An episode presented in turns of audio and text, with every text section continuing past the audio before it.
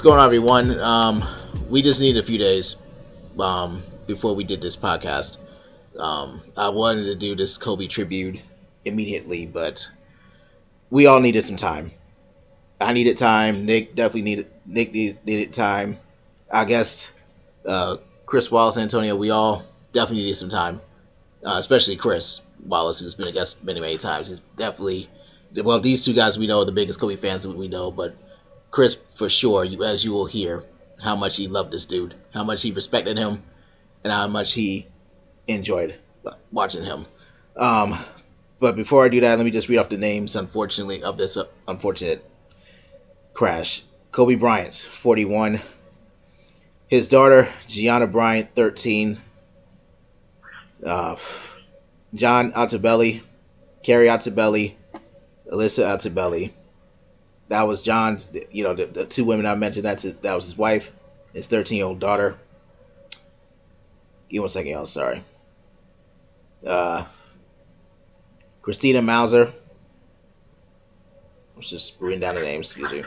His pilot, Era. I'm sorry if I mispronounced this one. Era Zobayan. Also, Sarah Chester and Peyton Chester. And those are the names. Those were the lives that were lost, unfortunately, on Sunday, um, Sunday afternoon, when uh, we all saw that post from TMZ. We were all hoping it was some misinformation. Some was hoping that they were hacked, but unfortunately, that was not the case. We lost nine lives, and in this case, in particular, first thing we did mention, we met we lost one of the most iconic names in sports, for sure. Um, Nick, you the first to tell me uh, when Kobe was in this helicopter crash. I didn't want to believe you at first, and then when I looked at it, I was like, I was hoping, hoping that something uh, there was some misinfo there, but unfortunately, it was not. We let we definitely lost a legend. Um, Nick, I'll let you start first. Uh, what were your thoughts when once this happened? Oh, I was cussing. Yeah. Know, I first heard, I first read it, I was like, get the f out of here, man. There's no way this is true. I thought somebody hacked TMZ. You know, I thought somebody was BSing on Twitter. So I said, let me uh, do my research before I go crazy.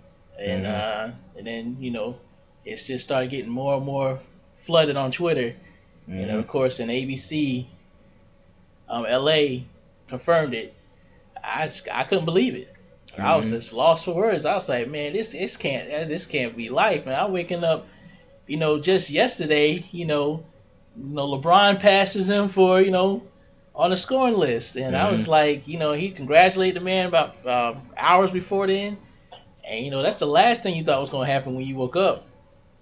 Mm-hmm. And then the more news started flooding in about his daughter being on a plane, and then. The, and, you know, people trying to be the first to hit the scoop. You know, they're saying Rick mm-hmm. Fox is on the on a um, helicopter. I said plane on a helicopter. Mm-hmm. So it's just a whole lot of a roller coaster of emotions uh, that day. But I'm still kind of in denial about it, even mm-hmm. though I know it happened. You know, you done seen all the tributes. Yep. And all the well wishes everybody had to say. Mm-hmm. I mean, it's probably really gonna hit home till they had the funeral. Mm-hmm. So yeah, I was I was definitely cussing because mm-hmm. I did not want to believe it. A lot of f bombs were dropped. Mm-hmm. Then denial, then the tears, mm-hmm. and then you know just trying to find, just hoping and still hoping to this day, hoping right now there's a lie, mm-hmm. but you know it happened. All right. Um, Antonio, I'm gonna actually I'm gonna go with you next, and I'm, I'm gonna save Chris for last. But Antonio, I'll let you go ahead and, and speak. Okay. Yeah. So uh, on Sunday, uh, I had actually this was around like 11:30, 12 o'clock. I'm in Arizona. Um, mm-hmm. I went outside for a walk with my family, wife and kids, and uh, you know, we were outside maybe half an hour. I didn't have my phone with me. So I came back in the house and I looked at my phone and I had like Wednesday alerts, Twitter, like everything was just going crazy.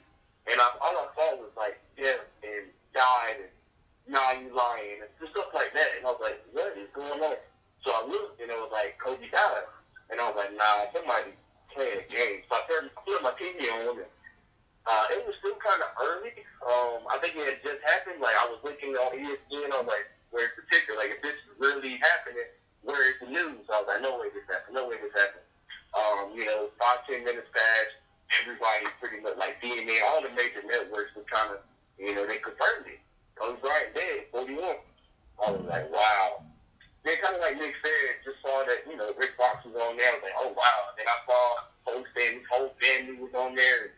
I just couldn't believe it. I was like, this just keeps getting worse and worse. Um, but yeah, I mean, you say obviously it happened, and I just, I don't really know how to process it. Um, you know, it's Kobe's is definitely, uh, I mean, he was a childhood hero mine. Uh, he pretty much introduced me to the sport of basketball.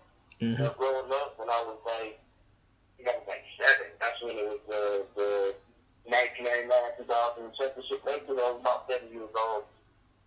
Um, yeah, I mean, he pretty much introduced me to the game, and so I kind of always watched him and kind of respected him as a player. Um, you know, and beyond that, you know, what really hit me is just kind of when I realized that his daughter loved sports, and, and therefore, like, she was always with him, and he was a family man, and yeah, he had a huge family and wife and other girls, but with Gigi, it's just like, I could see that she really did really, you know, they had a real connection, so, mm-hmm. you know, I think it might have been Jalen Rose or something like that, he was just kind of saying, you know, it kind of, there's an irony in it, like, that, that were the two on the helicopter, um, and you know, just kind of thinking about those last moments. Um, you know, as as a father, Kobe probably said, you know, please spare my daughter. Please, you know, please don't take her. Just take me. But you know, ultimately, it's just you know the irony of it that that they were together in their last moments. Um, it's sad to think about. Um, like I said, I, I feel kind of I'm in disbelief. Don't really really think it's true, but you know, you know, this, um, I've been on ESPN pretty much nonstop the past couple of days, really impacted just work and school and everything else that's going on. But you know, pushing through, I know it'll get better in time. It's kind of uh, for me to not actually know Kobe, never met him, was, was kind of crazy how it impacted me and everyone else. Uh, so yeah, that's kind of those are kind of my initial thoughts. Yeah. Um, yeah, Chris. Before I let you go, I'm just gonna say this real quick. I felt like Sunday was definitely one of the worst days, one of the worst experiences uh, ever for me to see that to hear that news and see that happen because I felt like he didn't quite accomplish everything after his retirement yet. He wanted to he wanted his daughter to be one of the all-time greats or maybe the greatest ever in WNBA. I felt like everything he had his academy uh, and you know they, they were heading to do something that they loved is what it was. Three and three girls that were on on at Mamba Academy and they they were heading over to do something that they loved to do, and that was basketball. And to hear all of them dead, it was definitely definitely one of the worst worst days definitely that I've witnessed. Uh, let's not let's not account worst days in sports, worst day in NBA. This is just definitely one of the worst days ever. Uh, Chris, I'll let you go and have the floor. Yeah. Um, obviously, you guys know how I feel about Kobe. You know, Kobe. You know, Kobe carried me through college. You know, uh, you know, watching Kobe and rooting for Kobe. I mean, that's where you know some of us connected. You know, Ron, you and I, Nick, you and I, through sports and through my love for Kobe Bryant, and for some of you guys, hate for Kobe, the basketball player, of course, the competitor. Mm-hmm. Um, you always had a, a respect for him. Uh, but you guys know that it was like Kobe everything. Y'all make jokes about me uh, because of my, my love and admiration for Kobe.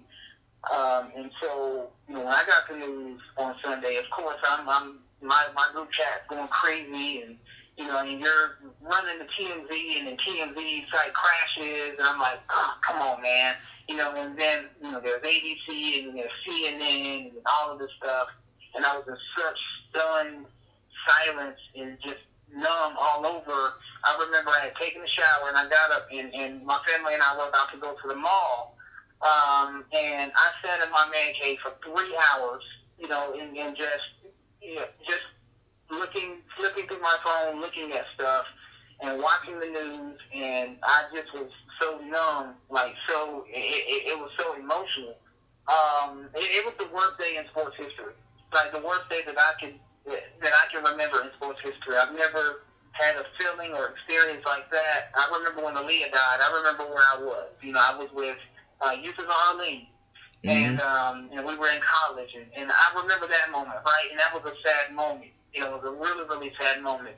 And and Kobe's death is it's one of those things where you'll know exactly where you were and what you were doing when you got the news of that happening, and it's just it's still like you know seeing that dash, you know, 1978 through 2020, like and and Kobe's picture up there is still so surreal. It's it's, it's an unbelievable. I, I, I just still can't believe that it happened, and you know, Kobe was was this generation's Jordan, and and you could see the respect that the, the players in the league and the coaches in the league and the executives in the league have for him and his family. And then you know again like the like with, you know all of these conflicting reports of who's on the plane. I mean, just man, it just got me even more emotional, and uh, you know I feel like I'm getting there now.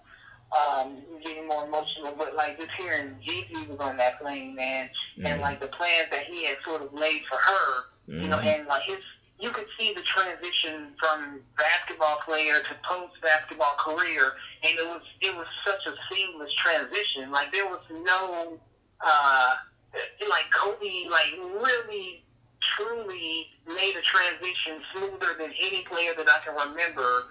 Uh, and, and you know any great player that I can remember because I, I know that there were concerns you know with some people we wondered what Kobe would do and how he'd handle not being able to compete on the basketball court as a basketball. And he had it all figured out.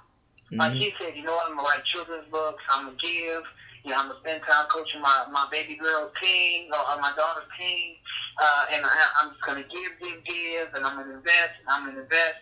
And, you know, just, uh, I, I just, I mean, I'm a father, you know, and I, I can't imagine the pain uh, that that the Bryant family is experiencing right now. I mean, we're talking about Vanessa, but what about the the, the other girl? What about Natalia, the oldest daughter? Like her right. sister's not there anymore. Her father's not there anymore. Mm-hmm. Um, and that's painful, you know, and that that's just really painful. And um, it, it's hard. You know, I, I'm I'm trying not to watch stuff, right? You know, mm-hmm. but I I just can't help but to watch stuff. Like the other night, you know, Kobe's last game airs. I'm not watching it and next thing you know, I watch the whole thing and I cry again at the end of the game. You know, mm. and it's just like, gosh, man, this is this had such a great impact on on me, and I'll never forget what Kobe Bryant. You know, I, I'll never forget the day he came into the league. I'll never forget the time he challenged Jordan. I'll never forget defending him to no end. You know, with you guys saying that you know, you know Kobe is definitely blah blah blah. I'll never forget those Sacramento Kings series um, where I thought the Kings had a better team uh, and, and they were about to, to knock their throne off. Um, I'll never forget you know, Game Seven in the Western Conference Finals against Portland when I was for certain that the Lakers were about to lose that game. Um, mm. Just just stuff, man. Like Kobe, he he meant a lot to a lot of people, man. Mm. and and you know, I, I just wish that people would give people their roses while they're still alive.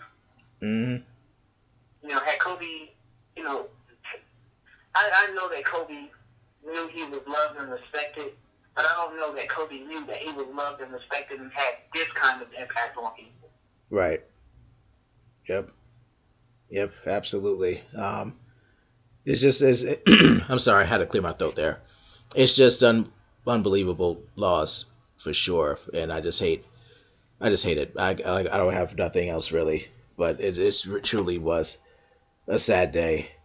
But we're now gonna do our best to celebrate his life with now with this uh, with some of the questions I have to ask you all. Chris, I'll start with you. When was the moment that you became a Kobe Bryant fan? Uh, Summer League, uh, his his rookie season, uh, when he jumped on Ben Wallace. Mm. Um, that wasn't, no, that wasn't his rookie season. I'm sorry. Um, it was okay. So first of all, let me let me go back. I remember when Kobe um, announced that he was entering the draft, right? And mm. I said to myself, "This is no joke." Here I am at 15 years old, and I'm like, "What's this, this dude talking about some?" I ain't never seen nobody six five. Davis won at like six five, one eighty five, one nine, whatever he was at the time. I was like, man, this is too small to be trying to go into the league because the year before Kevin Garnett, you know, came straight from high school to the league. Right. Yeah, but Kevin Garnett is a bona fide seven footer. You know, and so that's I think an easier transition. But you didn't see guards coming into the league, small guards or or not small guard, but you know, small in, in terms of he he didn't have an NBA body at the time.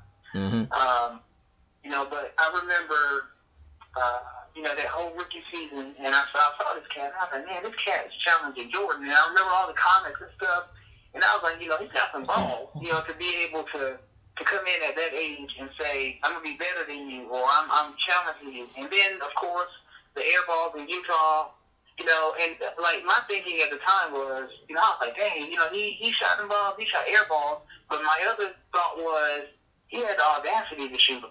Mm-hmm. You know, and like I was like, that that's what volumes about his mentality, man. And like I had no idea what he was going to become at that time. And of course, you know, Kobe went from the airball shooter in Utah to legendary Kobe.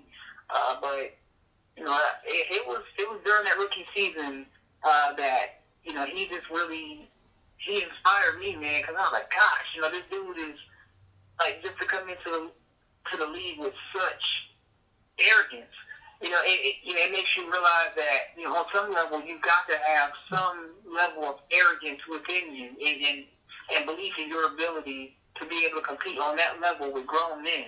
Mm-hmm. And uh, I remember I was watching, uh, and this was before you know, Jerry West had come on uh, a couple of nights ago. And, and, you know, by the way, he's, he's broken up by this Kobe stuff. Man. Yes, he he's is. Just, he's hurting. Mm-hmm. It's hard to watch and listen to Jerry West uh, because he's just hurting bad. Mm-hmm. Um, but I remember uh, they were talking about his pre-draft workout, and they said he shredded, like he destroyed Michael Cooper. Um, and you know, I was like, okay, we got to see this dude. And so we got to see this dude play. He was just so athletic. I was like, dang, this dude at 17, 18 years old is so much more athletic than a lot of the guys out there on the court now. You just didn't see that kind of athleticism. He was just really raw. You know what I'm saying? Like he didn't have like a refined skill set at that particular point, but it was just something that you hadn't seen in you know in, in a really long time. I mean, in fact, you hadn't really seen a guard like that come into the league with that athleticism at 17 years old, uh, being able to compete with grown men. So. Mm-hmm yeah, man, it was it was during that rookie season, and then know, of course, I just fell in love with with Kobe, the basketball player, and, and then later on in his career, uh, and then retirement, Kobe the human, Kobe the father, like that, that just really uh, drew me even closer to him. Right, and one fun, a little fun fact about that uh, airball game that you mentioned, Chris, because I read up on this today. What happened? He Kobe had to do it as uh, pretty much had to make those shot attempts because here's what happened. Byron Scott had a wrist injury in that, uh, I think before that game, I believe. Robert Horry uh, was ejected from the game because he shoved Jeff Hornacek. and then Shaq fouled out of that game because he took a pump fake from Karl Malone. And Kobe had no choice but to try to take over at that point, if I remember.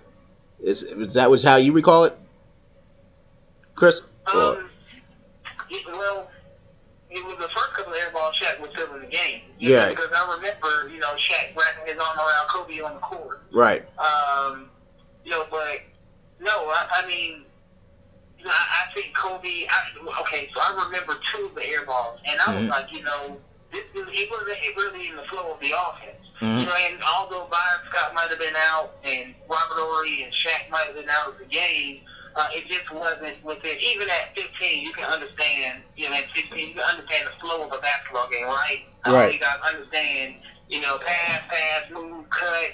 You know, and and you can you know differentiate between a good shot and a bad shot. And you know, those two shots that I saw were just not rhythm shots, not in the flow of the offense. I was like, what is this dude doing? And you could tell that he didn't even have three point range at that point because his he just wasn't strong enough. Right. Like it was it, like a force. If you look at Kobe from '96 to about '99, when he shot a three, it looked like it. It looked like it hurt. Like it was. It was like a forced shot.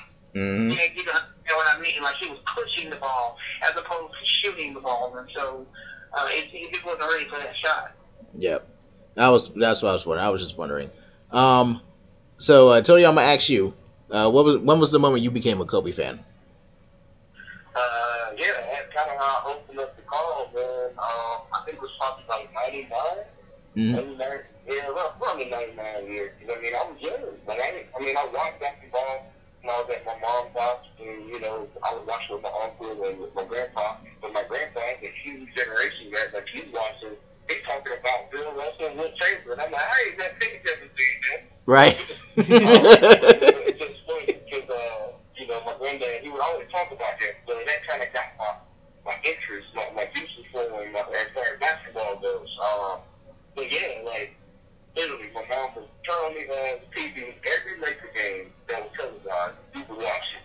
Um, mm-hmm. I've seen the the uh, Sacramento Kings and the LA Lakers battles, man. Those were powerful, man. And Shaq Kobe versus C-Webb and D-Rock and Christie and Jakovic and them boys. Those were great ballers, man. That's hey, great game. Don't forget Mike Bibby. Yes. Mike Bibby done Chris Year. Like, those were, those, that, those were some phenomenal basketball games, man.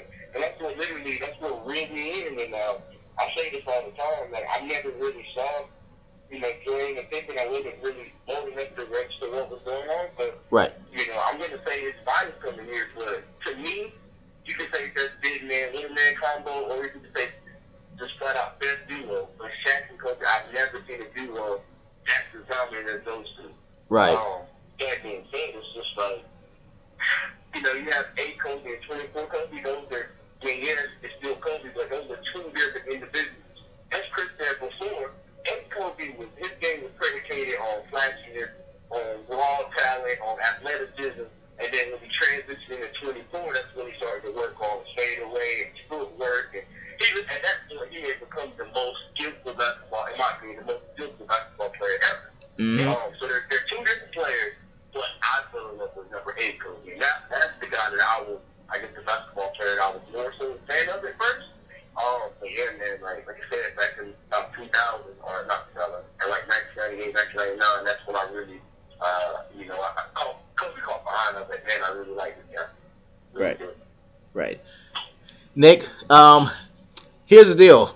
Nick, you didn't necessarily like Kobe at first. No. You didn't like him at first. No, and... I can't stand his so goody ass.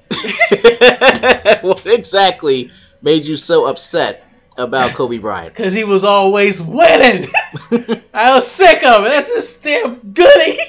Every time I root against him, he's killing these guys and Sacramento just couldn't get over the top. Damn Doug Christie, Mike Bennett, Chris Webber, just finish him. For goodness sake, I was begging for him to finish him. but you know what happened at that time? That overtime, Shaq did well in that overtime. I remember before uh, he uh-huh, left. Before yeah. he left. Now that, that overtime, I remember it was during their the third championship was that the third cha- was that that third championship there? Mm, too many of them. Too many of them. There's too many of them this one. That was that had to be the third one because I know that second one they were they were they only lost one game that second one, but it was definitely. The...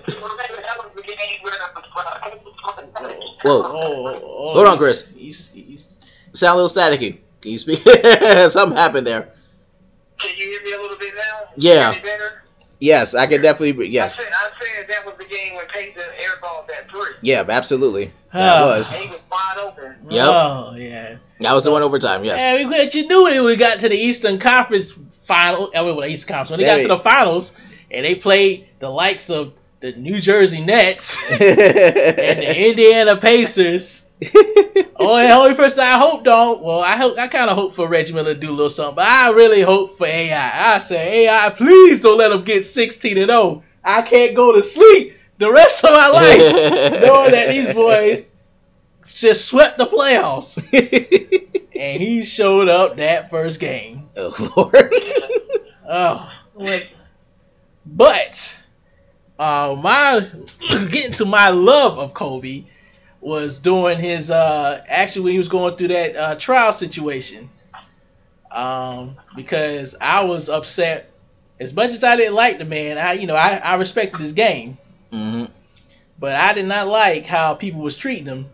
How you know, like just yesterday before the trial, you know he was God's gift, everybody's favorite McDonald's Sprite commercials. And then after that, you know, I would go to school and hear folks saying all kinds of crazy shit about it. I'm like, whoa, well, that just your man's last week.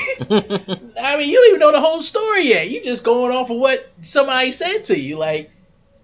But um, it is work ethic. Like you know, usually around that time when things happen to folk, especially a, a athlete of that caliber, you know, they usually don't play well.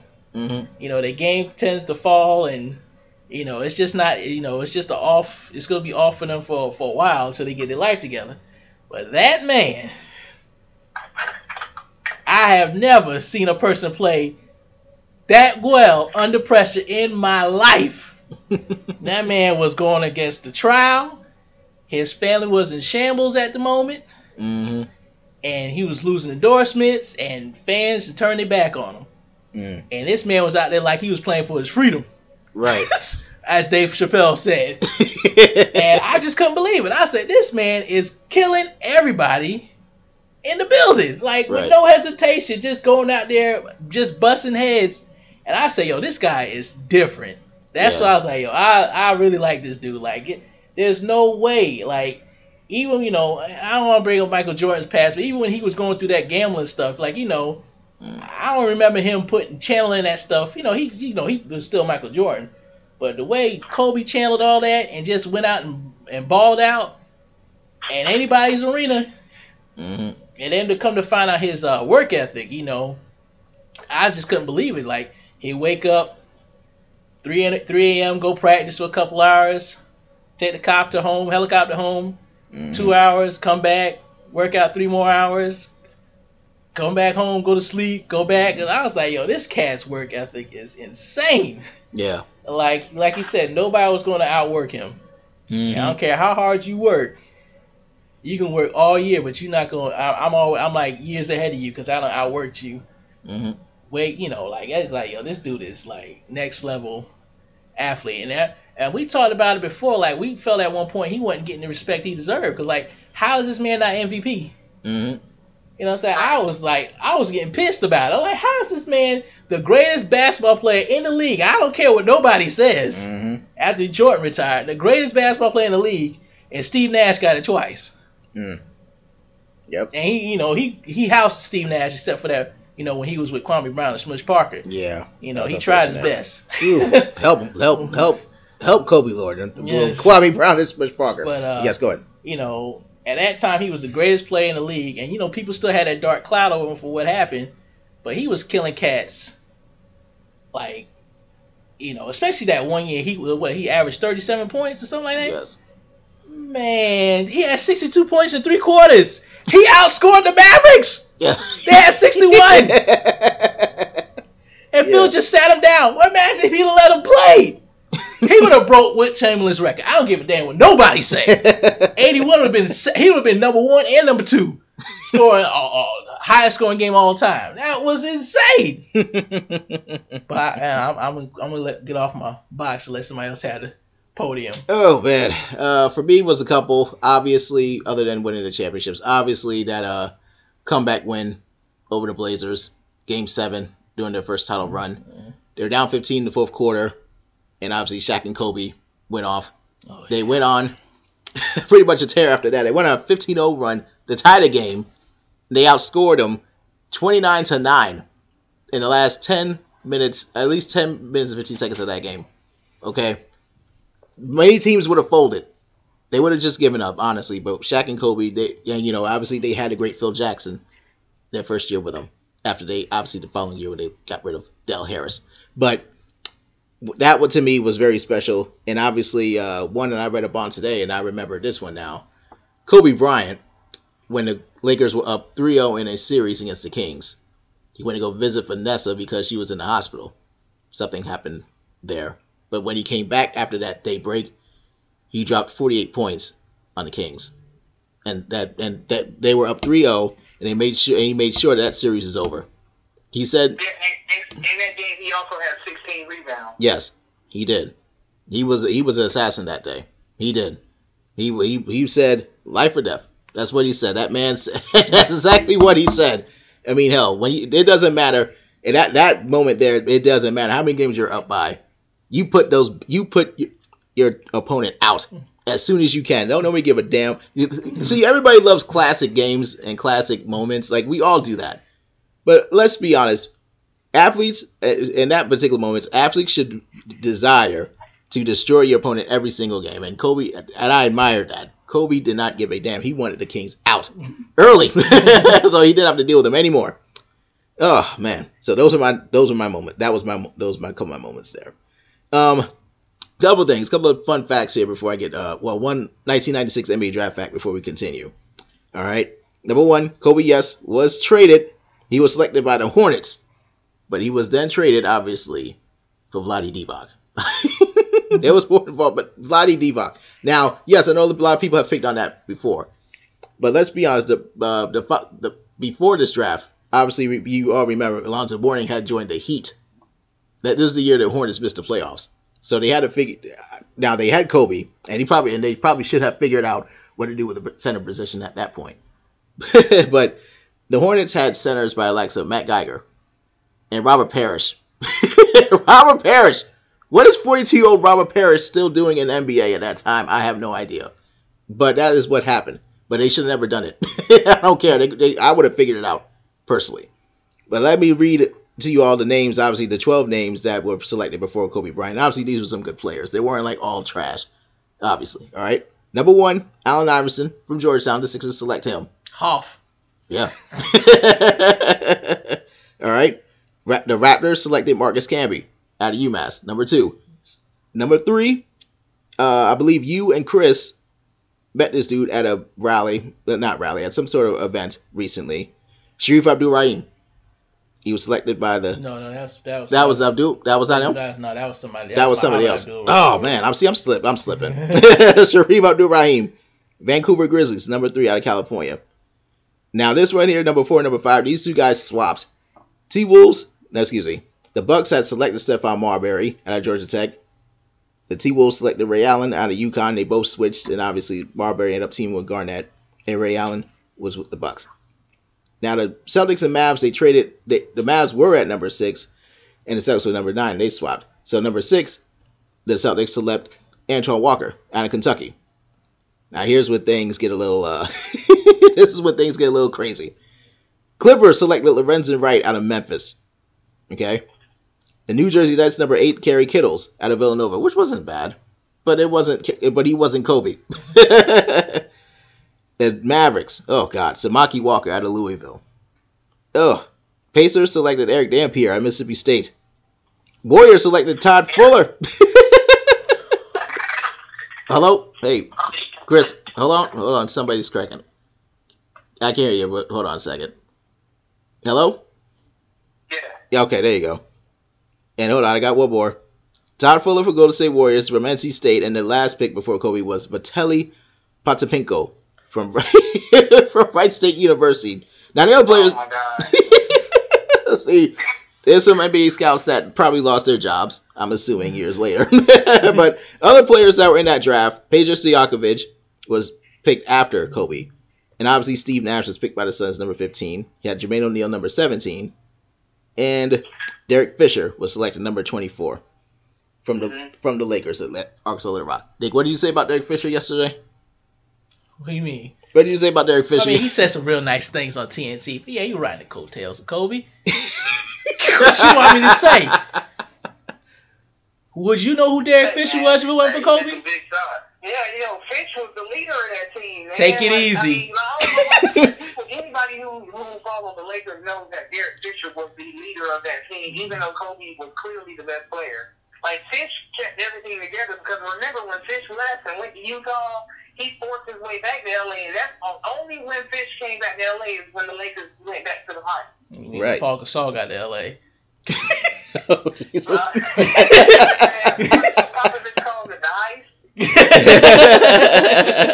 yeah, no, you're right, man. Like the song had a lot to do with it, but without Finch, without Finch's stabilizing voice in the locker room, uh, the Lakers don't don't win those titles, man. I'm sorry, because Finch was a different kind of leader than Kobe. Kobe was very demanding at that time, and Finch, to my understanding, was more like let, let, let you know, calm down, Kobe. But he remember, like Kobe talks openly about this. Like Fisher was the only person that Kobe would listen to. Yeah, he's the game manager.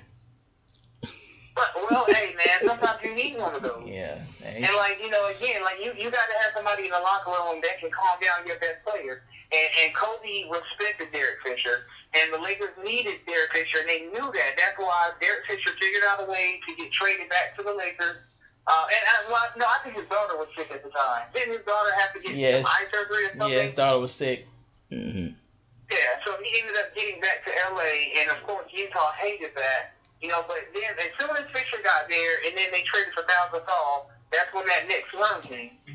Mm-hmm. When they got Pau Gasol. oh, God. I respect Derek Fisher. You know, he he created a 0.4 shot. You know what I'm saying? He created it. I ain't gonna front.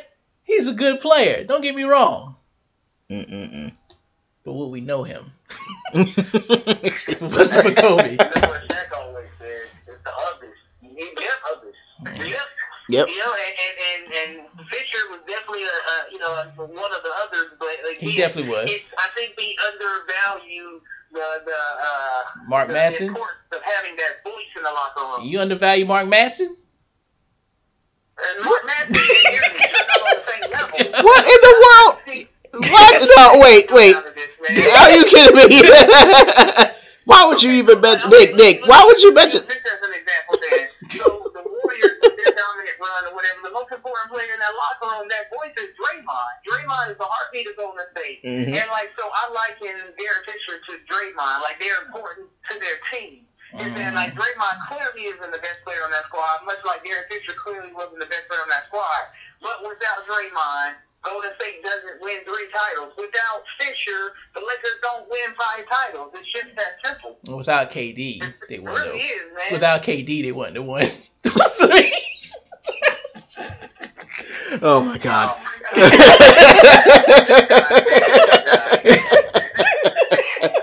oh my God. I'm gonna move on here All right. before Nick has us all cursing him out for the man. next. Hey, what? 30 minutes or so. Listen, Nick, Nick, I appreciate you, man. I need to laugh. All right. Well, let me just go with this. Uh, let's now talk about those first three titles that Lakers did win. And this was obviously Phil Jackson came in and had to pretty much bring that championship mentality to the team. Del Harris was not that guy. Matter of fact, Del, in the Del Harris's final year, this was the short season, the the, the lockout year. Nick, you remember that? Oh, when yeah, I the remember Spurs- that. Yeah, the Uh, asterisk on the Spurs title. Yeah. and Del Harris was gone. The first after the first twelve games, they got rid of him. Now the first in a short season, how do you get fired? in a short season, but anyway, I won't go there. But let's, uh, Antonio. I'm gonna start You with. already did go there. but Anto- Ant- Antonio, you were around during that fir- those uh, years, right? Those first three, those first three championships. Okay, Yeah. I'm gonna I'm gonna start with Antonio first, and then we'll go and go with. What, what what did you uh, like most? What did you admire most about that uh, that three P? Uh, like I said, this is this is cool back from when I first started watching basketball. But yeah, man, like said with, with Phil, and I just really remember the um. I love those first rosters, man. With uh, like I really remember pretty much everybody, like Rice and Shaw, Horry, A.C. Green, Fox Fish. Um, and I remember all those guys, man. But obviously, it, it all came down to, to I guess mainly Shaq and Kobe. But um, it's like it was just a phenomenal time in basketball, man. Like to be honest, it was of, to me this was the best time in basketball post Jordan. Um, like obviously I didn't see Jordan, but I know there was a bit of a drop off. You know, obviously uh, in between when he retired and, and kind of when the Lakers, he pitching with Lakers and Spurs and going back and forth just for a bit. Um, but yeah, I mean, it was just a phenomenal time in basketball. Like I don't really, uh, I guess I don't really remember most of the battles. I do remember obviously Lakers Spurs battles. I remember Lakers Kings battles. Um, I know some of the battles with the Suns came a little later, but yeah, it was just phenomenal. I don't, I, like I said, it's a bit early and when I was watching basketball, so I don't have any stories uh, per se, but yeah, it was just a great time. Like, um, like I said, I, I know Kobe was, it was, his game was electric. It was absolutely electric, and I believe, if I'm not mistaken, isn't that when um, did they transition to Staples around that time? Say that again. What? Say that again. Transition to. Staples. Yeah. Staples yes. Center. Yeah. Yeah. Mm-hmm. Yeah. So, so what a way to open that guy. What, what a way to open that center up, that arena up, man. Like winning championships and three other things in a row. Man, that's, that's crazy. Yeah. I was one hundred percent a Kobe fan and and, and a Lakers fan at that point in time. It's just you know, um, as time progressed, I kind of you know I still watch Kobe, but I'm a LeBron guy, and you, everyone knows I'm a LeBron guy. He's my favorite player, but. Yeah, man, at that point in time, you couldn't tell me that there was anybody that was better than Kobe. You couldn't tell me that anybody. This is not a LeBron podcast. hey, I know, man. I know. I, you know who could be brought up to these rules. But yeah, man, that, that, that's it. That's all I got for this. All right, Chris. What were you about? What did you? What did you uh, enjoy most about that three-peat? uh, the dominance. You know, and I'm, I'm gonna be honest with you, man. The Lakers weren't even playing that hard. Like, and you could tell that Kobe and Shaq never reached like peak Kobe. Like, okay, so peak Kobe and Shaq was when they went on that almost perfect run in the finals. Like that was peak Kobe and Shaq, and that's really the only time that we saw those guys like actually play hard together, want to play. You know, there was always some friction with those two. Um, if Kobe and Shaq could have, you know, been in, in perfect harmony, say like, uh, you know, and this is a bad comparison, but like maybe like a Tim Duncan and a Tony Parker. Of course, you know, Tony Parker isn't Kobe or whatever, so it's probably easier for Tony Parker to understand his role or whatever. I mean, Kobe and Shaq are two alpha males. You know, and so, so uh, I, you know, a lot of people would say that, you know, if you put Shaq and Jordan on the court together, they probably wouldn't try to kill each other. You know, and, and people are probably right. You know what I'm saying? Because it's two alpha males.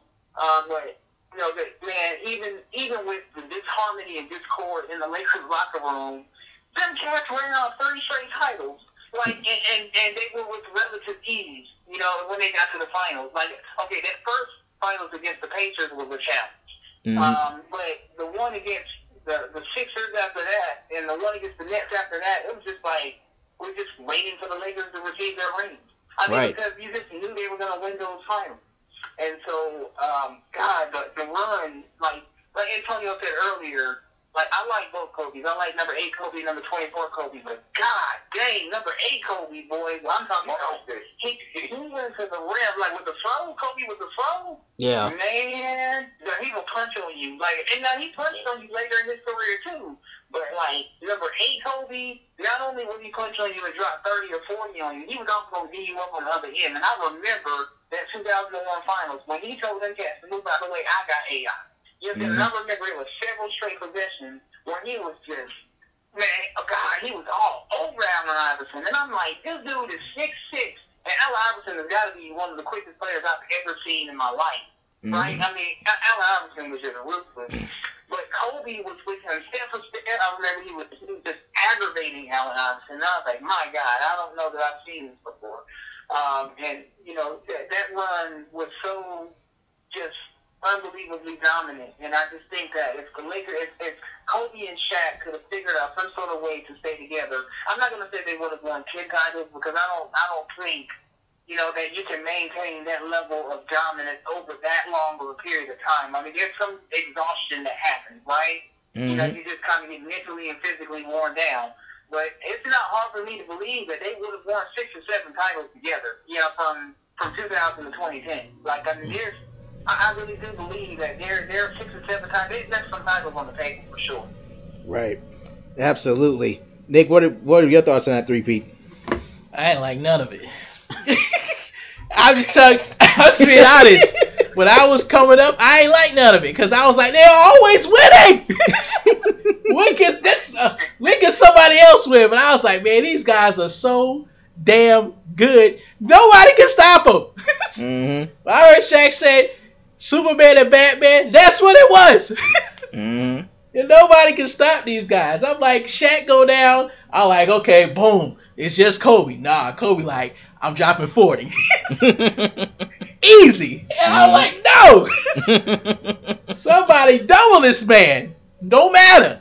Buckets. hmm crossover, reverse dunk. I'm like, I am sick of this. mm-hmm. and I got to hear my friends hooting and hollering when I get to school. I get on the bus. it's just ridiculous. I couldn't stand it at that time, but I respected him. Cause when it was down by 16, boy, I was celebrating. I was like, yes, Scottie's going to the finals without Jordan. Yes, mm. and the Lakers are done. I said, I can't wait to go to school and tell these motherfuckers that it's over. but no, no, no. Mm-mm. Here they come. I was like, okay, boom. They cut it to ten. I was like, all right, we still good. They cut it to seven. Like, all right. Then the alley oop happened. I was like, no, no, no! please, God, no. Yeah, it's like, oh, this. I just, I mean, I mean, it was fun rooting against them, but you, I mean, you knew the end result. If they got past the Western Conference Finals, it was over. Yeah. I care who they played. Poor Jason Kidd. Yeah. Who should have won an MVP, by the way, but we're not going to talk about that. Uh, yeah, like oh. for real. Yeah. You know, that's, that's real right there. Mm-hmm. Jason Kidd definitely should have won Tim Duncan's MVP in 2002. Yeah. But, you know, you knew when it got to the finals. I was like, Kerry, Keith Van Horn, Kerry mm, Kittles, mm, mm, Kenyon Martin, come on. That, that was over. Nobody was stopping Shaq, and nobody was stopping Kobe. Yeah. Nope. So, I mean, I watched the finals just for the hell of it, but I just wanted to see how, you know, how bad it was going to be. I was like, good God. I said, Kerry Kittles, you got picked before this man? Shame on you. Shame on the New Jersey Nets. Said, Lord. Ugh. But yes, if you want my honest opinion, that's what it was. Ugh. I'm not going to sit here and sugarcoat it. Now, afterwards, I was happy for Kobe. You know, like I said, after that trial stuff, I had a newfound respect for this man. like I respected this game. Don't get me wrong, but I was like, yo, if that man can go through that and you know just continue to ball out and you know just feed off, and then look at, I mean, this life just turned back around for the better towards the end. I'm like, everything worked out, everything, you know, he put, got two more championships. I was happy when he won them championships. Mm-hmm.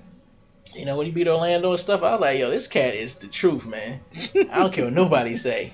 Yeah. He the truth. Man, for me, was were, were the games. I would say the the games uh, before the finals. Obviously, when I mentioned the Lakers and Blazers, and obviously the game seven is usually the Lakers and Blazers, and obviously the third title run when it when they went to Sacramento and won that game in overtime.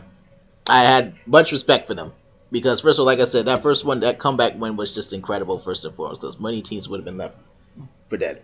And as far as the Kings are concerned, the Kings were definitely a threat. I don't care; they were definitely a threat to dethrone the Lakers there in that third title run. And the, the, Lakers, they found a way. They they persevered. Shaq, let's be honest, Shaq. I, I remember he cramped up a bit during that game. He cramped up a bit. And Kobe, I mean, but they all went off. Like I said, they were determined to win Game Seven on the road, and they did just that. That's exactly what it did in overtime. And like you said, and like Chris said, Peja definitely airballed that three point. Yeah, yeah, them damn cowbells didn't work either. They did not work. I was sick of it. Them cowbells didn't do nothing. Stop jingling them. You're pissing them off. Kobe's going off again. Yeah. and I didn't. I, I'm gonna be real with you or whatever. Like to Nick's point or whatever. I know Nick was, of course, Nick in college was really against Kobe and Lakers, whatever, because he's a hater. uh, but I'm gonna say this: when Sacramento went up three games to two in that series, because Kobe missed a three at the buzzer at the end of Game 5 mm-hmm. You know, in that moment, I said to myself, "This is over. Mm-hmm. Like this mm-hmm. series is over." I legit thought because Sacramento had the momentum, mm-hmm. and Sacramento they, they were the younger team, they were the fresher team. They they just seemed like they were ready in that moment. You know, mm-hmm. you could tell they were confident or whatever. And I was like, "Oh my god!" So you know, when when you know Lakers went back one game six and they had to go to Sacramento to win game seven, and uh, and and Kobe and Shaq he damn near played the entire game. Essentially, I think Kobe played 48 minutes that night. Mm. 48 to 53 minutes. Mm. If I'm not mistaken or whatever. Yeah, and uh, yeah. and I remember at the end of that game, once the Lakers, you know, uh, was you know, they were pulling away in overtime. Shaq and Kobe both sat on the, uh, you know, on the, you know, the score table, mm. and they just looked at each other and then they just hugged each other. And like you could tell the look on their face, they were like, "Yeah, we got we we got away with this." One. Like that's the look that they gave. Like you, you saw it. Like if you go back and look at, let's go go to YouTube and look at highlights of the Lakers Kings 2002 Game Seven. At the very end of that game in overtime, when the Lakers finally you know, uh, created some space, and we're about to meet Sacramento. Kobe takes a deep breath. He, he exhales, and he and Shaq are sitting on the scoring table beside each other, and then they make eye contact with one another, and they don't say any words to each other, and they just embrace because they knew that they had gotten away with that. Yes, and that you know, they were going to win that title once they got to the finals and were playing the Nets or whatever. But Sacramento was a worthy opponent. Mm-hmm. Absolutely. They certainly. So Peja definitely missed that wide open three because I damn sure was like, oh shit, he's about to hit this. And Peja hit that three, he was like, down. Yep. And the thing about it is, Peja was typically not down. You would expect him to make that. You know? Right. I mean, and, and, and, I mean, he was like, don't remember the game. He's wide open.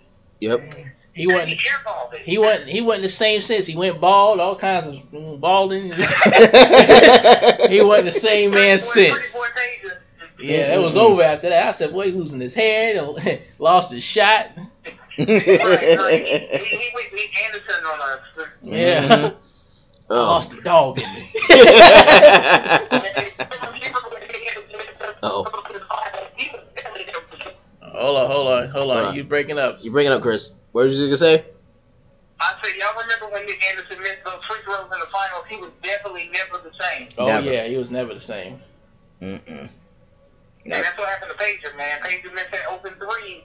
They was like, I mean, I remember, man, listen, Mike Bibby, like, all them teams were talking trash to the Lakers, man. I remember Mike Bibby was all up in Kobe's face. You know, and Mike Bibby was kind of quiet.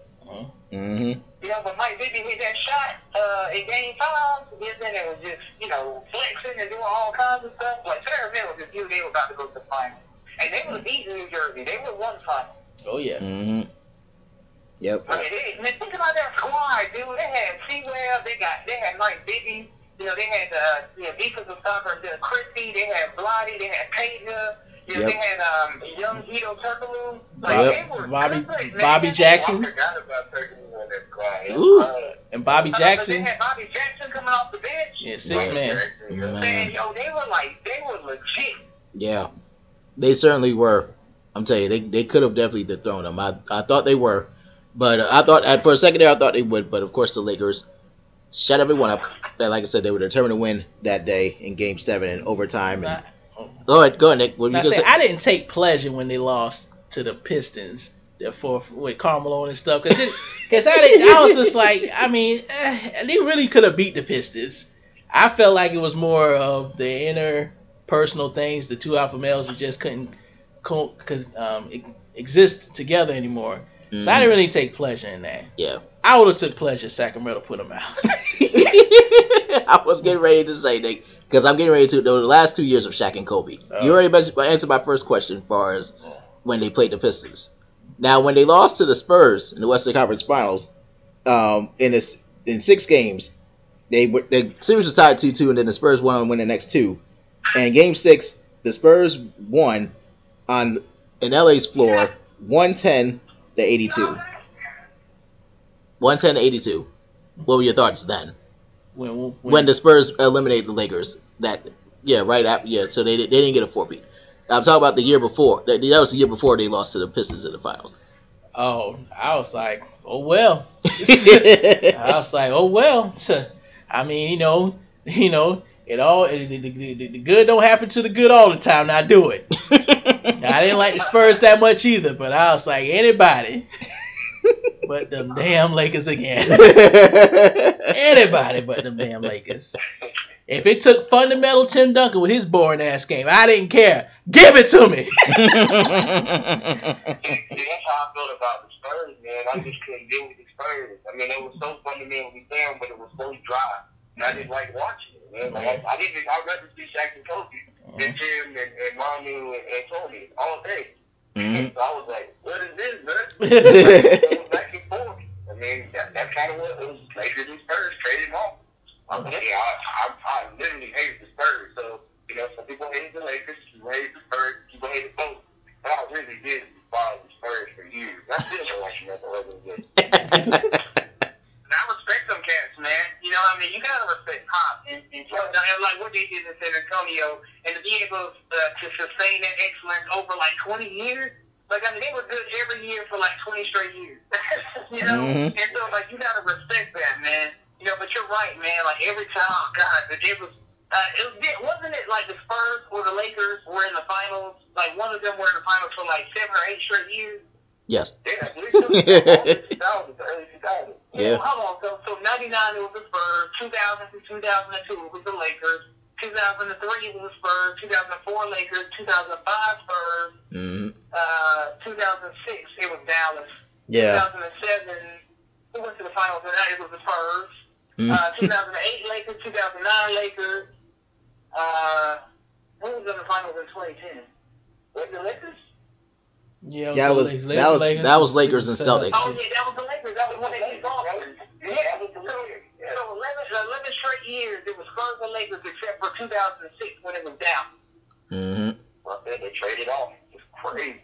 Yep. Yeah, that, that's just that's yeah, that is crazy. That's ridiculous. And then 2011 it was Dallas. Mm-hmm. Uh, 2012 uh, it was OKC. 2013, it was the Spurs. Mm. 2014, it was the Spurs. Yeah. like, so okay, so for a 15 year period, there were only three years where it wasn't the Spurs and the, or the Lakers in the NBA Finals That's, representing the West. Yeah, that was 99 2014. That's crazy. Yeah, it is.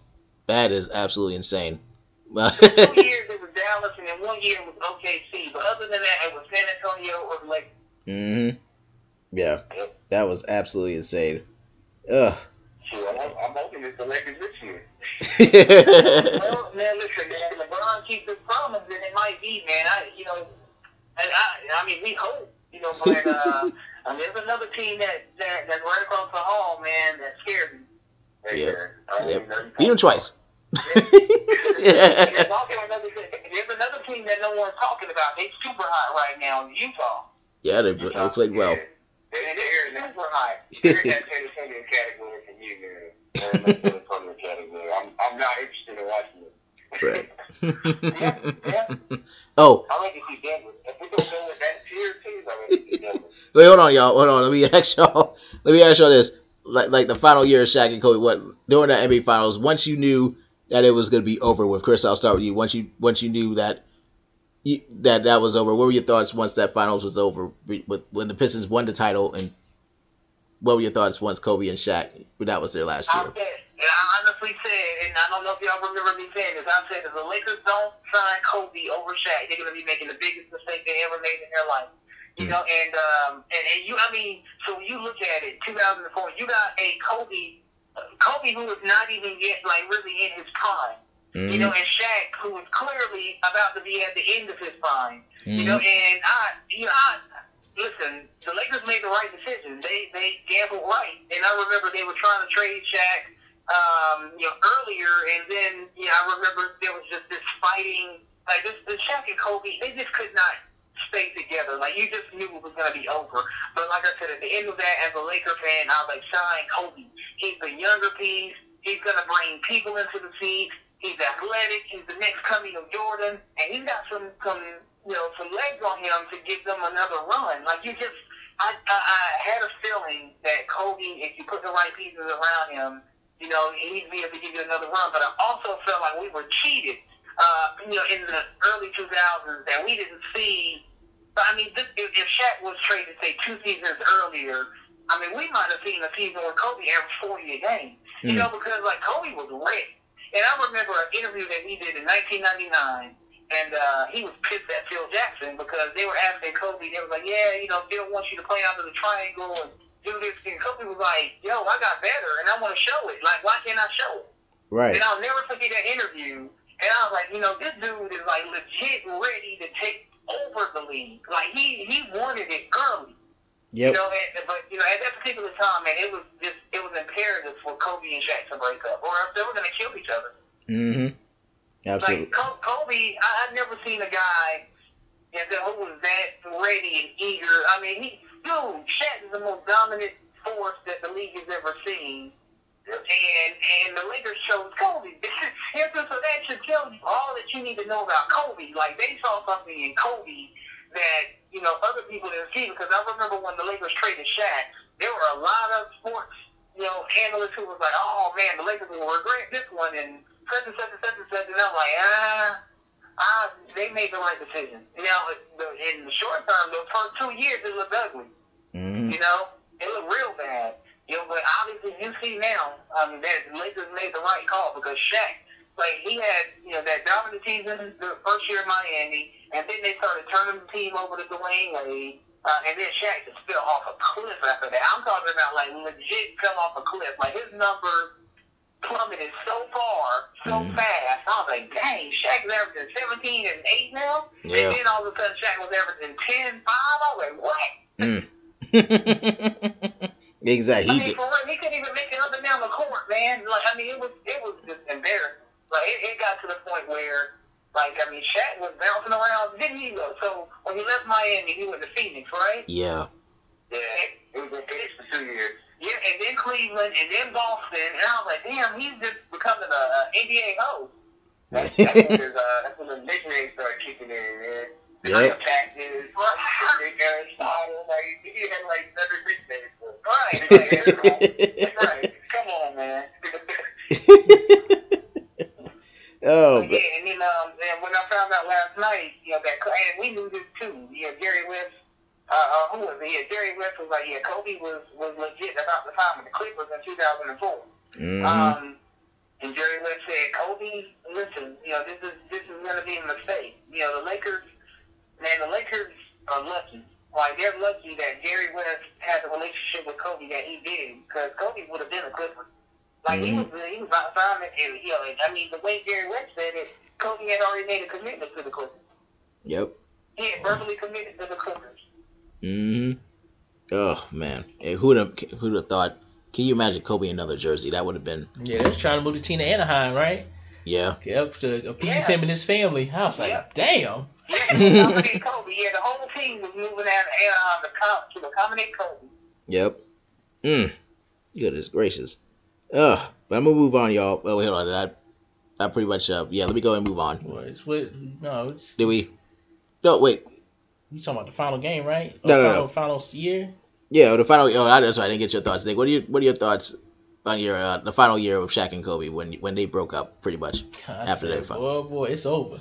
I said when they lost to them Pistons, I said, oh, it's for sure over because they had no reason to lose them damn Pistons.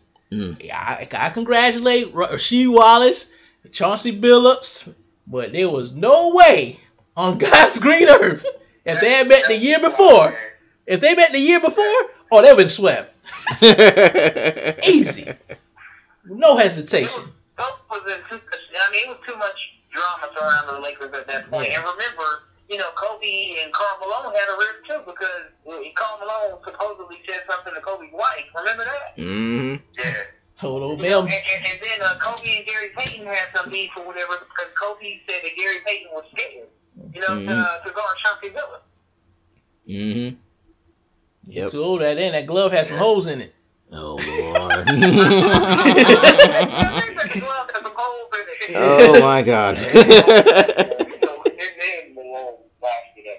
yeah, they, yeah, they, Malone was definitely washed. Gary Payton still has some legs, but yeah, Malone was done. Oh man. Oh, well, let me now let me now get to uh, a couple things. Now, after obviously 2004 2005 season, obviously Rudy Tomjanovich was the coach, if anyone remembers that. But he left, but he did not finish the season because he, due to health reasons, he didn't finish the season. And Lakers ended up missing the playoffs. The next two years, the Lakers did make the playoffs. Phil Jackson returned. That's how bad it was. They had Phil Jackson had to return. The first two, those first two rounds, 2005, 2006, and 2006, 2007 season. Now, 2006 season, the 2006 playoffs, the Lakers were up three games to one against the Suns. Uh. and unfortunately, blew that lead and blew that series. The following season, they lost to the Suns again in the first round. But then, after that, they went back to the Kobe. Finally made it to the NBA Finals by himself. Well, technically with other help and Pau Gasol, Nick. what the hell? What by himself? He had Pau, Pau Gasol. Gasol. That's what I said. Pau Gasol. You just you just said And yes, they went back to the finals, but yep, they met up in the 2007-2008 season, they met up with the Celtics, and that was the one, the team with Kevin Garnett, Ray Allen, Paul Pierce, Rajon Rondo, the original Big Three.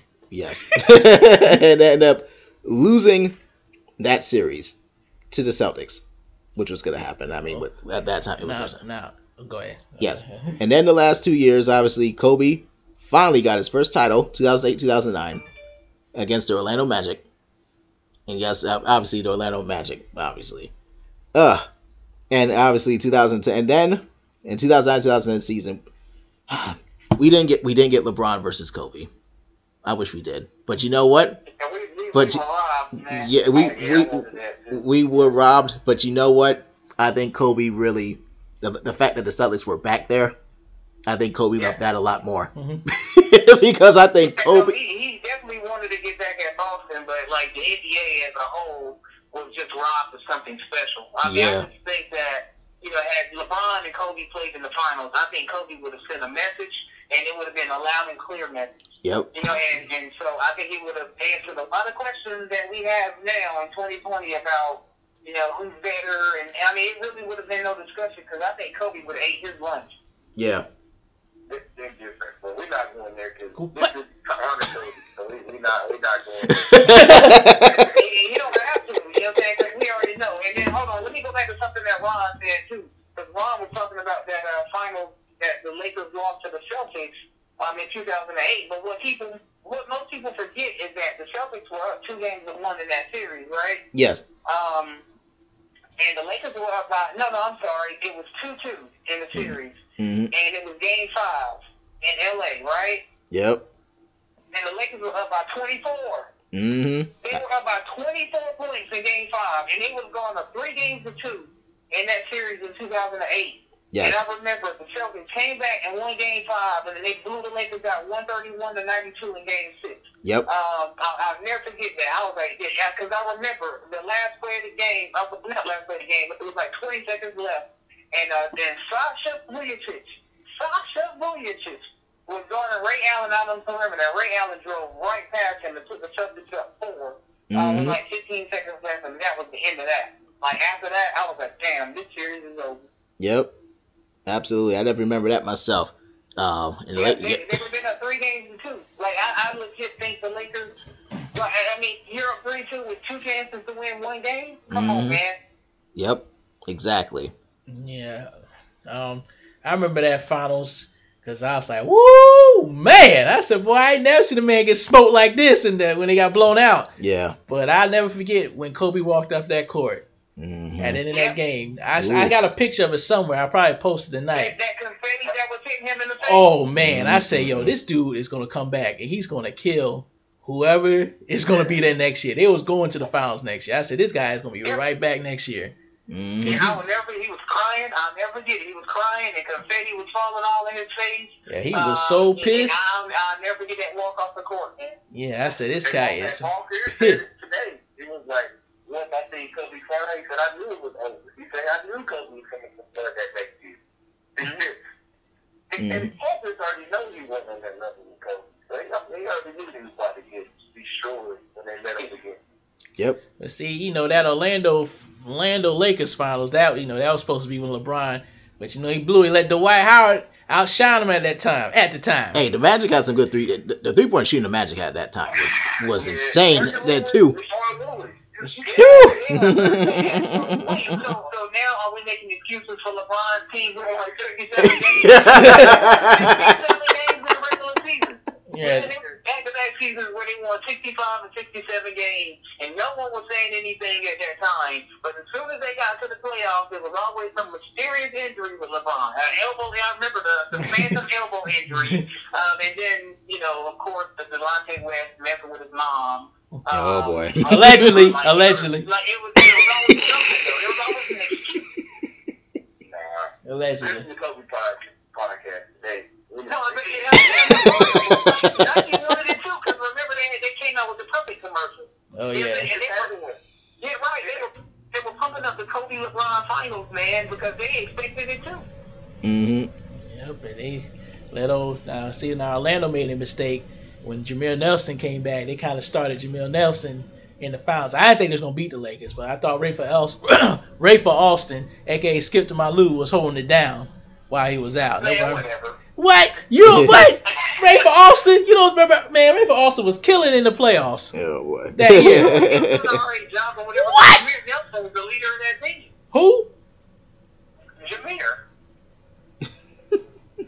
Nick don't want to Nick don't want to say nothing else. Listen, Dwight Howard, Dwight Howard was a legend in, in, in, in them years, and yeah, LeBron dropped the ball them years. Of course, LeBron is who he is now, but at that time, yeah, he dropped the ball that year. It was supposed to be Lakers and Cavaliers. He was off. He was mentally fragile. Yeah, he wasn't ready. Uh, Antonio. it's not just about not shooting. It's just it's, it, he was mentally fragile. You know what broke LeBron? It's in the 2011 final against the Mavericks. That was the couldn't shoot. LeBron. They ran it. They ran it. Don't LeBron. He couldn't shoot. Oh my God. there are a lot of great players who cannot shoot who won titles. LeBron can shoot now. Yeah. Jordan and Pippen couldn't shoot. You know what I'm saying? Like, I mean, they had to learn. Like, you know, they, they didn't have range. They won. You know what I'm saying? Like, you don't make excuses. Like, you get there and you figure it out. you know, and they were heavily favored in. The Cleveland Cavaliers were heavily favored, favored to come out of the East those two years they didn't. You know, and then when they when LeBron was in Miami, they were heavily favored to beat Dallas in the finals, and they didn't. Like LeBron was just and Paul Pierce, uh, all the Celtics talked about it. They were like LeBron mentally weak. He could not, you know, he he just could not handle the pressure of that moment at that time. He had, he had to develop his own player. Everyone does. Like you said, players that ago. Literally, he had to grow into it. That might have been. But this kid wasn't there yet. He wasn't ready to be like, oh, Shaq, this is your team these first three years. Literally, Shaq, kid, that's the top those first three years. It's Shaq is the reason. Shaq Kobe's not winning those first three years. Do you know that? So, like, literally, what other player was saying? LeBron was always that guy off the. Yeah, but LeBron, when LeBron be LeBron went shot, think, think about this for a second, though. Shaq had LeBron and freaking when Shaq was in, uh, basically on press. Like, he gave like, no, no, no. press, press conference at the gym. My point is, if LeBron had a prime Shaq, would we even know this LeBron? That's what I'm saying. Like LeBron might not have ever developed into this LeBron if he didn't, you know, with the prime Shaq. Like I think Shaq. I mean, okay, so the Lakers, you know, Shaq and Kobe won titles. If it was on some level, and we can argue this, but on some level, Shaq stunted Kobe's growth. You know what I'm saying? Like, you know, you and on some levels he helped him out as well. yeah, of course he helped him out. On, on some levels, Robert Horry helped him out. On some levels, Derek Fisher helped him out. On some levels, but Dwyane Wade helped LeBron out. Like LeBron doesn't win titles without D Wade. Yeah, these, these are all facts. I'm not disputing that. But anyway, I'm, I'm not trying to hijack. I'm not trying to hijack. I'm just trying to go on through with the, with the topic. Yeah. I think Kobe would, Kobe would love this. You know, Kobe would come in and be like, I'm better. You know, period. That's what I said at the beginning of the call. Uh. Literally, Kobe is the most skillful player I ever seen. Yeah, he's not. But, but that doesn't equate to the greatest. No, it doesn't. It doesn't. Yeah, the greatest is different. I would say, hey, Kobe is more skilled than anybody I've ever seen. I've never disputed that. Not one. Mm. But that, that's a completely different conversation. Yeah, I'm taking Kobe over LeBron ten times out of ten, though. To win a game, I'm taking Kobe, man. And, and, and you know, LeBron might be physically better and do you know a lot of things on the court better than Kobe, but like that mentality, man. You know, you can't you can't teach that. Yeah. Yeah, I- I'll take prime Kobe any day of the week.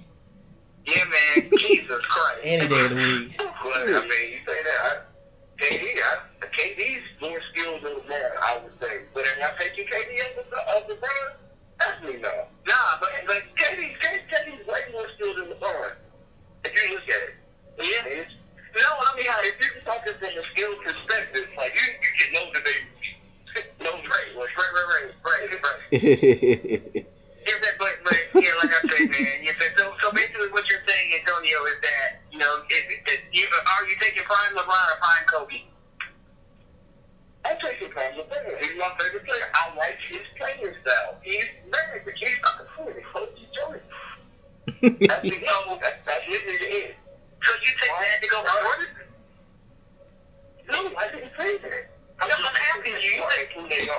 Right, right, right. One. Lillard for Jordan number one. Kobe is a carbon copy of Jordan. So if you want to say one A, one B, so be it. And I got Magic in my top five as well, and I also have LeBron in my top five. So it's just all in your preference when we're rating these players. And LeBron is LeBron is my favorite all-time player. I'm not saying he's the most skilled. I'm saying I think he, by the time it's all said and done, he's gonna be top five in assists and points. He does it all. He's a well-rounded player. Yeah, the league is different too, man. Let's not, let's be honest here, bro. Because like at the end of the day, I, think, I mean, R- Russell Westbrook is going to be top five in points and assists at the end of his career. Is that? But what are we going to look at Russell Westbrook and say? Like, I mean, it's it's just like Russell Westbrook. Doesn't, He don't have no rings though. That's. I mean, he's not going to have any rings or whatever, but he's going to have the numbers. You know, and so oh, It's Karl Malone and Charles Barkley at the end of the day. I wouldn't even put him in that category. I'll be here and we're gonna go off of that. You really, now they really get in the conversation if you don't have the rings to back it up.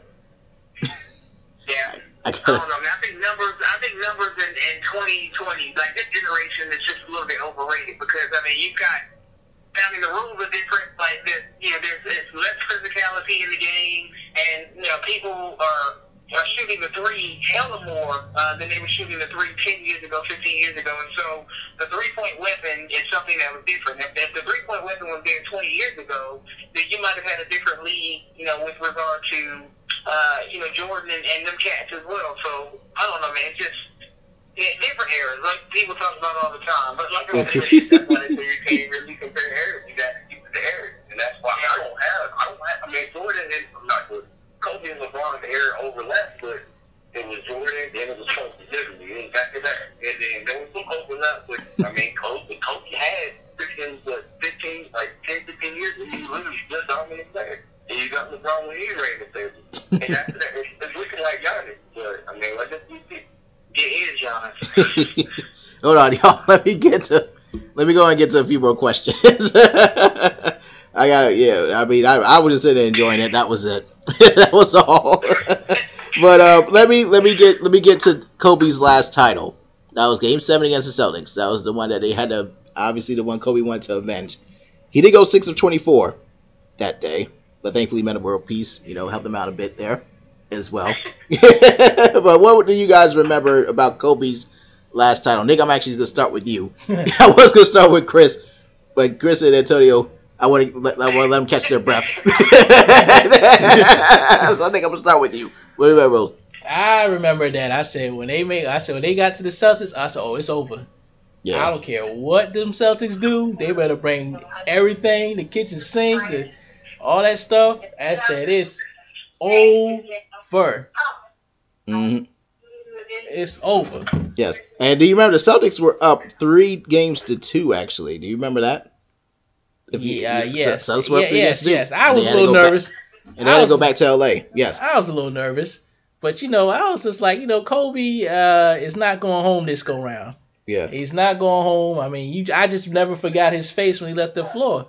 Mm-hmm. He's just like, I say this cat is gonna win regardless. It's like that time when the Spurs blew the finals against uh, Miami. I knew when Miami got back, I said it's over. Right. It's I mean when uh, the Spurs got back, they was gonna annihilate them boys, Yep. and they did. It's the same thing I felt when uh when Kobe got there. So yeah, Mm-hmm. I was like, yeah, it's it's over for them boys. Yep.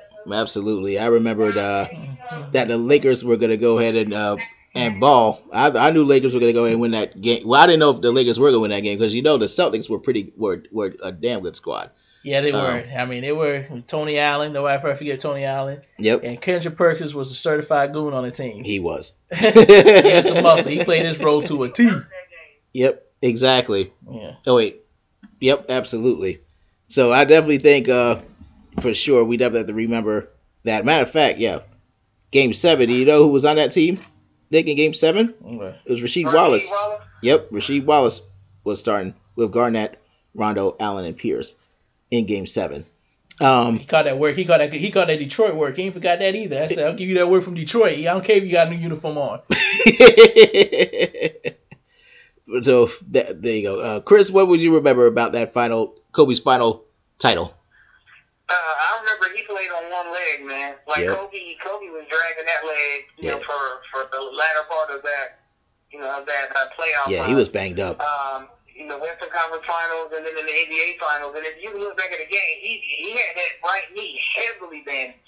Mm-hmm. I mean, he had, you know, the, I mean, for real, and he talked about it. He talked about how he was playing on one leg, but you could just tell he didn't have the lift. In that game seven, man, they just at that particular point, that that was such a horrible game, a horribly played game, because uh, both teams couldn't hit a shot, and you could just tell they were out of gas.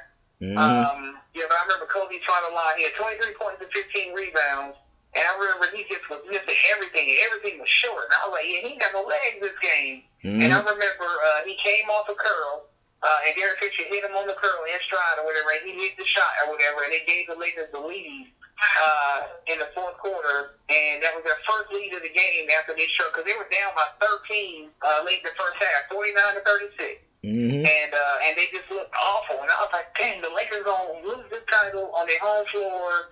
And you know, this is supposed to be Kobe's revenge, you know, his revenge tour, and you know, it just was, you know, because remember before they got to the uh, finals, had uh, avenged those, those early losses to the Phoenix Suns. Remember yep. that? Yep. you know, they, they, they because remember uh, it was one play in Game Six in the closeout game. He hit that long jumper over Grant Hill, and yep. then he passed uh, Alvin Israel behind. Yeah.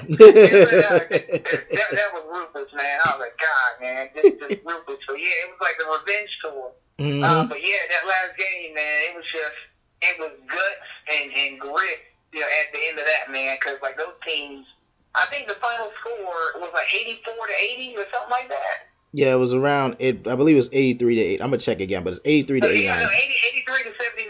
That's yeah. what it was. It mm-hmm. was terrible. You yeah. know, like I mean, 88 teams in the 88 finals game, game seven, only scoring 83 and 79 points. Cats yeah. weren't hitting shots, but they were just gassed. Yep. And, uh, and, and and again, it just shows you about Kobe's toughness, man. Just like his grit, he just kept shooting. He was crashing the boards. He was defending. I remember, man, they were running. God, they were running Kobe through hella screens, uh, trying to get Ray Allen open or whatever. And he was just, he, he just was, he was fighting through them, man. And they just, they fought that game. And then, like I said, man, Metta World Peace, Ron Artest, he bailed them out with that three. Cause, like, let's be real. If you look at that play, just like Kobe's looking at Ron Artest like, no. Mm-hmm. he didn't want him to shoot that three. Y'all remember that? Yeah. Kobe was looking at him like, no. and Kobe just kind of looked at him like, yeah, yeah. yeah, it, it was, it was just, it was, it was, it was a nice ending, man. Uh, beautiful way to, you know, to close that out. I'm, I was really happy for Kobe to avenge that loss and to win another one. And then in the post game press conference, he sat down with uh with Stuart Scott, mm-hmm. and uh you know, rest in peace, Kobe and Stuart Scott.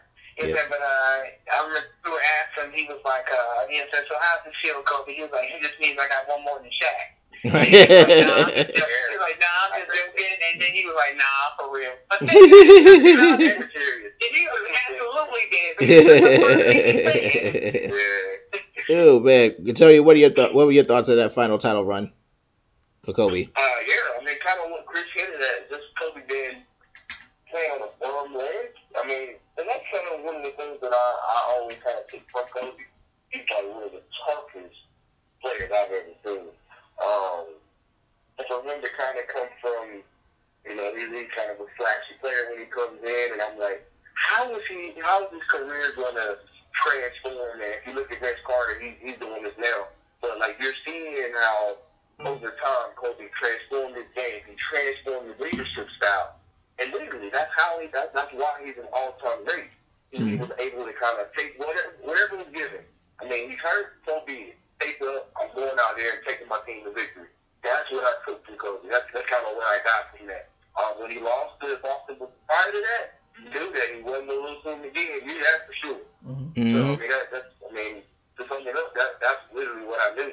Um, at that point in time, it's like I'm, I'm kind of like Nick at this point. I didn't want I didn't want him to get another ring not, not, at that point in time, um, looking back, I'm like, dang, I wish he could have got.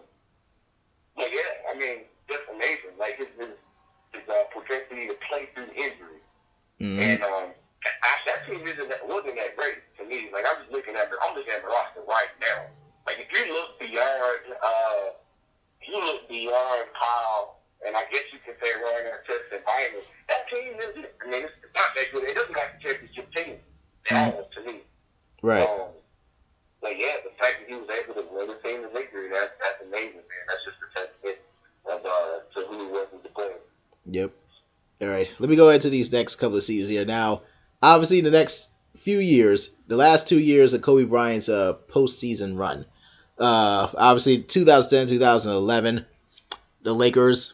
That was Phil Jackson's final year, and it did not end well. That's when the Mavs swept the Lakers. I remember Andrew Bynum did get a little bit of altercation at that point too. and then the following season, they were eliminated by the Thunder. And then after that, it was uh the Lakers did make one more appearance. Oh, by the way, I did not mention, I forgot to mention about Mike Brown, was the successor of Phil Jackson. and after that, obviously.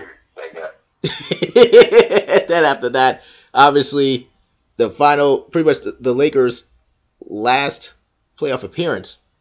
That was uh, obviously the season when Kobe was willing his he popped his Achilles, unfortunately, popped his Achilles.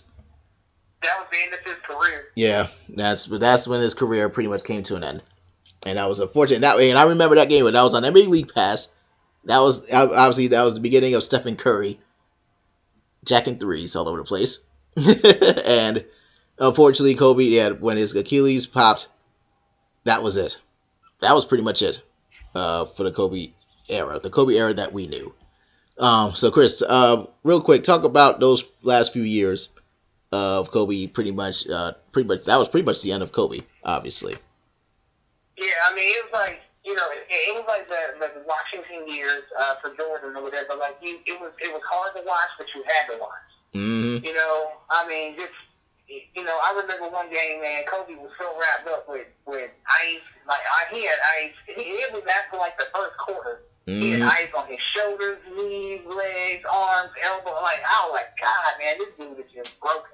Mm-hmm. You know, and I remember there was like these little nicks and, and injuries that he was getting, and then he broke his uh he broke the bone in his leg um, against the Memphis Grizzlies.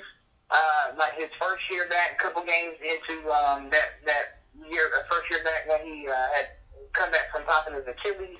Mm-hmm. Um, but you know, people forget, man, before he popped his Achilles, like he was dragging that Lakers team, you know, into the playoffs. The one with Dwight Howard, Steve Nash. Um, like I mean, he, he I think that year he finished fourth or fifth in the MVP race. He was that great that year. And I keep hearing people say, "Oh yeah, like um, you know, no one's ever played like you know LeBron late in his career like this." I was like, that was Kobe's 17th season. He was mm-hmm. fourth in the MVP voting. What do you mean? Right. You know, like he was great then, but those last two years, man, it was it was really hard to watch. Um, you know, because again, he missed a lot of games and and you know he was on some sort of minutes restriction, and then when he was out there, he had no explosion whatsoever. Mm-hmm. Um, and it was just a jump shooting fest, and it was a bad jump shooting fest. I mean, it just looked really bad.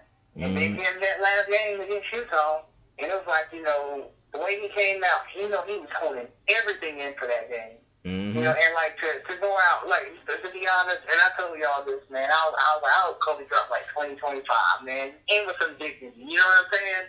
And uh, when he had thirty, I was like, man, I hope Kobe, you know, gets to forty. You know, he got forty. I was like, man, he might get to fifty, but uh, I don't know about that. When he got to fifty, I was like, dude, just go for sixty. And so I was really really happy to see Kobe in his basketball career the way he did. I mean, of course, you'd love to see them compete in the playoffs, uh, but you know, it, it was it was great for him to end like that, especially after he what he went through those three years when he popped his Achilles. Because I, I was I was actually driving when I got your text line. Mm-hmm. You sent the text out and you said Kobe ruptured his Achilles. And I was like, you got to be effing kidding me. Like, that's yep. exactly what I said. And when I got back and I saw the play, and I was like, oh my God. You know, and then they showed Kobe on the crutches in the locker room, and he had been crying. Mm-hmm. I was like, man, yeah, this is, you know, I just, I, I doubted that he would come back the same. And of course, I was looking at film of Dominique Wilkins. Like, soon as he popped his Achilles, and, and they confirmed it, I was like, okay, let me look at these films of Dominique and see how Dominique played after he popped his Achilles. Mm-hmm. Um, I was like, okay, he averaged 29.9 uh, a game that first year back, so Kobe could do that. He's Kobe. But he just was never the same, man. Yep, absolutely. And let me uh, remind people about that final playoff uh, appearance from the Lakers. That was the season Mike Brown, after five games, was fired. Um, and Mike D'Antoni came in pretty much to become the head coach of the Lakers, and he wasn't there very long either. Um, after after 2014, they fired his ass. Um, and then here came Byron Scott, but it wasn't much better for the, the, Lakers at that point. That roster wasn't very good, but Kobe was there and stuck it out. Antonio, uh, what are your thoughts on? Uh, give us your, your thoughts on uh, pretty much uh, once Kobe popped his Achilles, and and then obviously the, the Jazz final game, uh, the, the, his final game against the Jazz he went for sixty. Uh, so about post Achilles pop, uh, yeah, man, he was good. Mm-hmm. I, knew, I knew he was doing all the other game wasn't predicated on explosiveness at that point. It was mainly footwork. But mm-hmm. that being said, it's just, I mean, I knew that age and attrition was going to catch up to him. Mm-hmm. I knew that was it. Um, at that point in time, I really wasn't watching a ton of uh, a ton of Kobe. Um, as we said before, I trying to transition just based off those things that they need to. It's kind of me being resentful. Um, unfortunately, like looking back, I'm like, I, I should have just stuck to my guns and just pulled for both of them. But you know, at that point in time, it's like I wasn't watching a ton of uh, Kobe. Um, mm-hmm. But honestly, who wasn't tuned in for that last game versus Utah?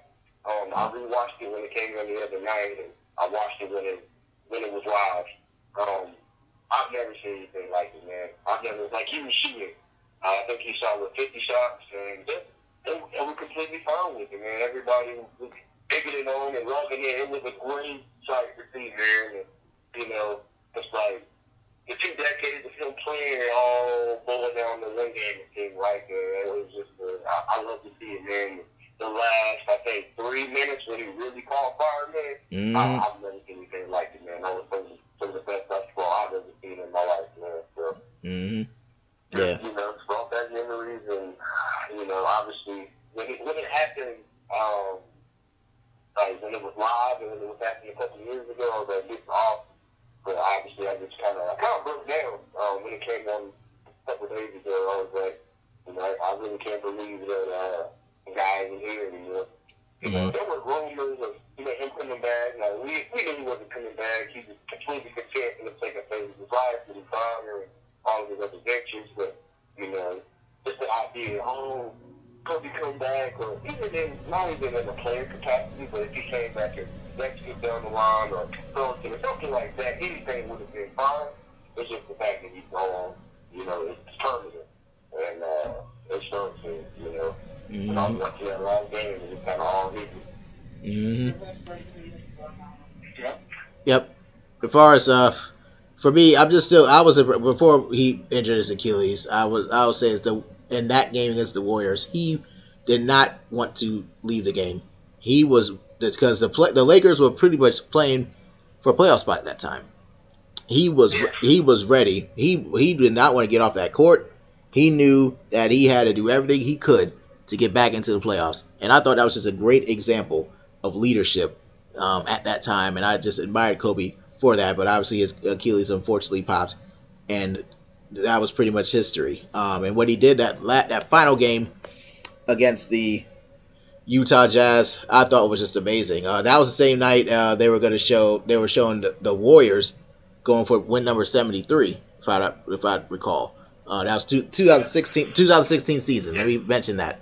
But what he did was just something special. I mean, to give the fans one more classic Kobe game, that doesn't happen for every athlete. Not every athlete has a great ending. Uh, but I thought in Kobe's case and the circumstances and the, the, roster that he had, I thought it was just amazing. Um, Nick, what are your thoughts on when Kobe popped his Achilles against the Warriors, and obviously the final game um, that he had when he dropped sixty points? Well, when he popped his Achilles, I was like, oh, he about to become floor Jordan. Okay. I was like, oh man, I said this is. Uh, but what I, I, you know, like I said, what impressed me again is that he knew that he had to hit them two shots or he couldn't play anymore. So this cat was still hoping in his mind, okay, if I, you know, I know something going on. I know I gotta, you know, he he he hoping it ain't the worst, but he, you know, kind of tiptoed to the free throw line, hit his shots, mm-hmm. and it tore, with his torn Achilles. Yep. I was like, yo, this dude is on a different level of dedication, yep, leadership, mm-hmm. player, and you know he, you know, they pretty much had to go back, you know, to the locker room, and then you know, of course, he found out that's what it was. But he knew if he didn't take them shots, he'd be out of the game, and of course, his team needed them points to help them get to the playoffs. Yeah. Now, uh, before we get to the final game, I do recall that one um, practice that they aired of him letting folk have it about how he, oh boy about he can't do shit for me. I was like, whoa, man. I said, boy, Kobe. I mean, like, yo, I said, this guy, you just, I said, you know, the generation just wasn't understanding the level of uh, dedication you had to have. Mm-hmm. And he was just noticing that with his teammates. It's just like, yo, these cats is not getting it. Like, either you in all in or you you not you not for real. And y- y'all need to get some new players out here because I'm not playing with these niggas. Oh, that's what he pretty much wanted to say. You know. didn't, didn't Lou Williams? Uh, I know what Lou Williams replied to Nick Young in tweet that he took all the Kobe's out of oh, locker. Yeah, yeah, yeah. When they played, they got beat one time, and got blown out, and Lou Williams said he came to the locker room and took all his Kobe sneakers back. Like y'all too soft. Run me my shit. took all the sneakers back I said, "Yo, this dude. I mean, I mean, I feel him on that. You know, y'all mm-hmm. cats wearing these shoes. Y'all going ahead just having a good old time. You know, cause y'all on the Lakers. Y'all we trash. Mm-hmm. You know, I mean, you you know, cats wasn't getting it. You know, of course now they get it. You know, when he left the league and and found out how they had to do it all. You know, you got to watch this man work ethic. Now for the final game, I was hoping he was going to do something. I said, okay, maybe he might get 30 tonight. I was not going. I did not foresee him hitting 60. mm-hmm. and, and, I, and, I, watched that game. I was just like, yo, this guy's a legend. Mm-hmm. Like legend. Like who goes out their last game and drops 60? Mm-hmm. You know what I'm saying? Michael Jordan's official last game was the finals in '98. Before he had an itch and came back. Play for the damn Wizards. Oh my god. That last game against Philly, I was like, that ain't it. Yeah, I remember '98. Yeah, that's exactly right. You know, but Jordan, you know, he couldn't even go out like that. Mm-hmm. But you know, I don't think there's gonna be any athlete. You know, maybe LeBron might do it, but I don't foresee any athlete their last game going out like Kobe did. Mm. Hey, you know who might try it though? James Harden. Yeah. He, gonna he, ain't gonna be 50 shots. It's gonna be 89. 89 shots. Oh my god. 34 from 34 from the free throw line. as we as we close this uh, podcast, uh, I'm gonna just open uh, one thing. What is gonna be the last? What is what should we remember Kobe by? Nick, I'll start with you. What should how should we remember Kobe Bryant? He was a legend. He was a legend on uh, on the court. In his second act in his career, I mean his uh, life after retirement, he was gonna be uh, a legend there too. I mean, you can see it with his kids, mm-hmm. you know, with his 13 year old daughter Gigi, you know, and all his things. He was doing business ventures, and then he was how he was helping everybody in the league, you mm-hmm. know, different players and having his own camp. Yeah, all the kids in the academy too. Kids yeah. in the academy, you know, he was. I mean, he was really doing his his, his thing outside of retirement. Mm. I mean, he was doing a lot, you know, that a lot of people, like you said, like Chris said earlier, a lot of people didn't expect to see. You know, they expected him like to lose it. Like mm-hmm. he ain't gonna be able to function because he ain't got that competitive drive. But he just used it towards helping others. And even like a couple of months ago when he uh went out in uh, that car accident, he went out his way to help those people um, and check and make sure they was all right before he, uh, you know, went on mm-hmm. about his business. I mean, Kobe was on a no, another level uh, mm-hmm. in his in his basketball career for sure. He's definitely number two in my book. Yeah. Number two greatest player all time. Yep. Um, and then you know, of course, it's Michael Jordan. No. Tony might not uh, agree with that because he didn't see Jordan. Nah, no, I don't know, man. I ain't giving mothers, but. Uh... yeah, hey, I want them. I want them. I want them elder statesmen that saw Jordan, man. That was just a. And we just had to be there, man. It's just like, man, Chicago Bulls Michael Jordan was just a different. That dude was just elite beyond elite. yes. Antonio, I'll give you. What should people uh, remember Kobe? How should people remember Kobe? Yeah, just being kind of outside of the basketball player that we touched on, just the toughness, the leadership, and and, and just being fundamentally sound and skilled, and he had basketball. Um, I think he was just he left a, he left a pretty complete life. Um, if I was watching somebody on ESPN earlier, and he was just saying. Uh, in 41 years of life, Kobe lived a more full life than people who live to be 90 or 100 years old. Mm-hmm. So we can only hope and wish that we can accomplish as much in life as he did. Mm-hmm. As a father, you mm-hmm. know, a husband, he, you know, he cared about um, women athletics. He cared about the children. Like he literally, he, he had everything kind of to take place um, until he was transitioned from basketball to like outside of basketball. I think he was more fulfilled outside of basketball. Um, it's just, I mean, it's just like a book. I mean, literally, he had closed that chapter. He was transitioning to the next one, and literally, he, he loved it. And um, everyone who's given their um, accounts and like the friends and stuff that are like telling the Kobe story, um, anyone who has seen him recently, they're saying he's as happy as they've ever seen him. Mm-hmm. That means like you know that he was with Gigi and, and kind of just able to really, really focus on life. Um, and I, I like that. I, I think that that's what you should do, whether you're an athlete or whether you're just a you know just a, a normal human being. Uh, at the end of the day, I think you should just go through life and try to do yourself and just try to you know make the world a better place. And for that, I'm grateful. Yep. Yep. And me, uh, Chris, I'll let you speak last, um, but I must say for me, uh, definitely he was an icon. He was one of the one of the biggest icons in sports, and I don't think I've seen anybody just love the process of basketball. Everything about it, practice, looking at plays, studying, exercising, even rehab, everything. I don't I don't think I can recall an athlete that just loved a game and was so passionate about it and willing to share that knowledge to NBA players, to young men, and to young girls as much as he did. I'd never seen anything like it um, personally in my lifetime. Um, he definitely will be missed for that, and he was just a great example of what to do his life on the court and off the court, and he definitely will be missed for sure. Uh, Chris, um, I'm allow you to uh, have the floor.